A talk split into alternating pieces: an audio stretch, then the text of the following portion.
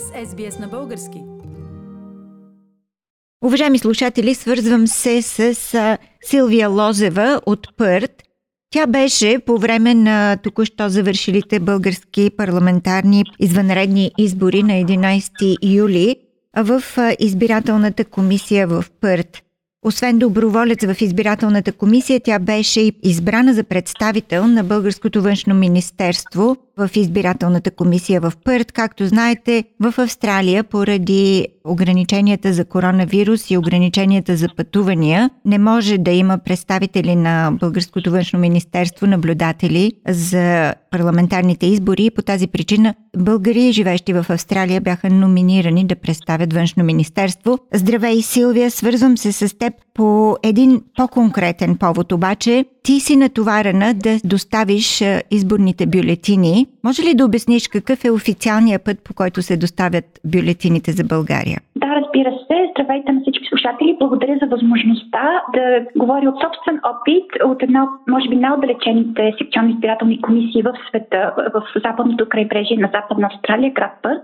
Проведохме изборите, както казахте, всичко протече идеално, нямаше никакви забележки по предаването на протоколите, но основната пречка е това да се предадат книжата и материалите по първата възможна дипломатическа поща до 14 дни след изборния ден до Министерството на външните работи.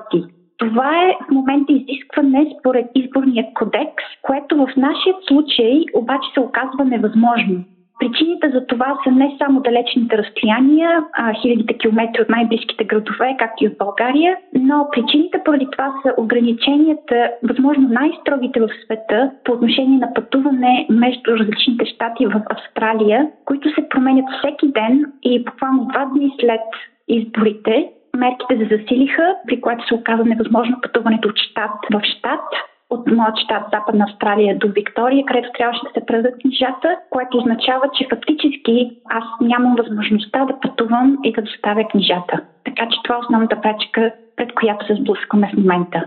А също така искам да добавя, че правилата в Западна Австралия са възможно едни от най-стрикните в света. Като пример давам това, че дори при един или два случая на COVID целият щат бива напълно затворен и влиза в незабавен локдаун. Правилата са толкова стрикни, че дори вчера по новините имаше една новина, в която се казваше, че един човек, който е трябвало да се самоизолира в дома си и не е имал право да има никакви посетители, е имал работници, които са дошли в дома му и в резултат на това е бил осъден на 7 месеца затвор за нарушаване на правилата за карантина които са толкова строги, че дори не се позволява да се отвори прозореца, ако сте в хотелска стая или в а, помещение, а, където сте в карантина. Тези мерки се радват всъщност на изключително голяма популярност сред общността в, Западна Австралия и не само, че не бива да бъдат нарушавани, но също така всеки един се опитва да ги спазва,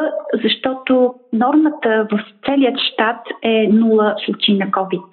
Силвия, в такъв случай се оказва, че изборните бюлетини, пуснати от българите живеещи в Пърт, не могат да достигнат официално до България.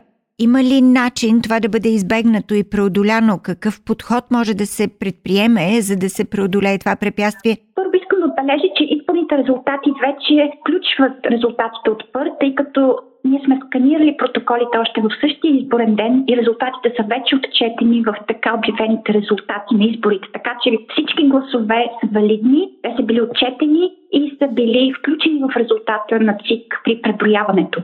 Това е просто една административна дейност, която означава, че ние трябва да доставим книжата до България чрез дипломатическа поща. Проблемът в това е, че законът всъщност за гласуване е създаден най-вече в условията на България, не за диаспората и най-вече не в условия на пандемия, глобална пандемия. Така че ние се оказваме в една абсурдна ситуация, в която ние не можем да изпратим документите по почтата или по DHL, което би било възможно най-разумният вариант за момента. Също така сме изпратили запитване до Министерство на външните работи и до ЦИК и чакаме отговор за това как да постъпим, защото се оказва, че това е прецедент в света и че няма такава практика до момента и това не е било налагано като въпрос до сега. И се надявам това да бъде преразгледано от новото парламентарно събрание и както и да се улеснят доброволците в чужб, като се въведе дистанционна форма на гласуване, което би елиминирало нуждата от всичко това на първо място. Действително тази бюрократична ситуация с осложнение при доставянето на бюлетините може да бъде избегната с електронно гласуване. Оказва се, че повече от всякога в условията на пандемия това е спешно необходимо да бъде въведено. Нека се надяваме, че България скоро ще разгледа въпроса за електронното гласуване и този вид затруднения ще бъдат избегнати. Да, искам и да благодаря на цялата общност, която гласува. Тук на 11 юли събрахме над 100 гласа, което означава, че имаме вече автоматична секция. Имаше хора, които гласуваха буквално след операция, хора в бъбречна криза, които дойдоха. Всеки един човек направи всичко възможно, за да подаде гласа си. Така че смятам, че е нужно да има облегчение на тези условия, за да може да се даде възможност на колкото се повече хора да гласуват, независимо от това къде се намират. Силвия Лозева от Пърт. Искате да чуете още истории от нас? Слушайте в Apple Podcast, Google Podcast, Spotify или където и да е.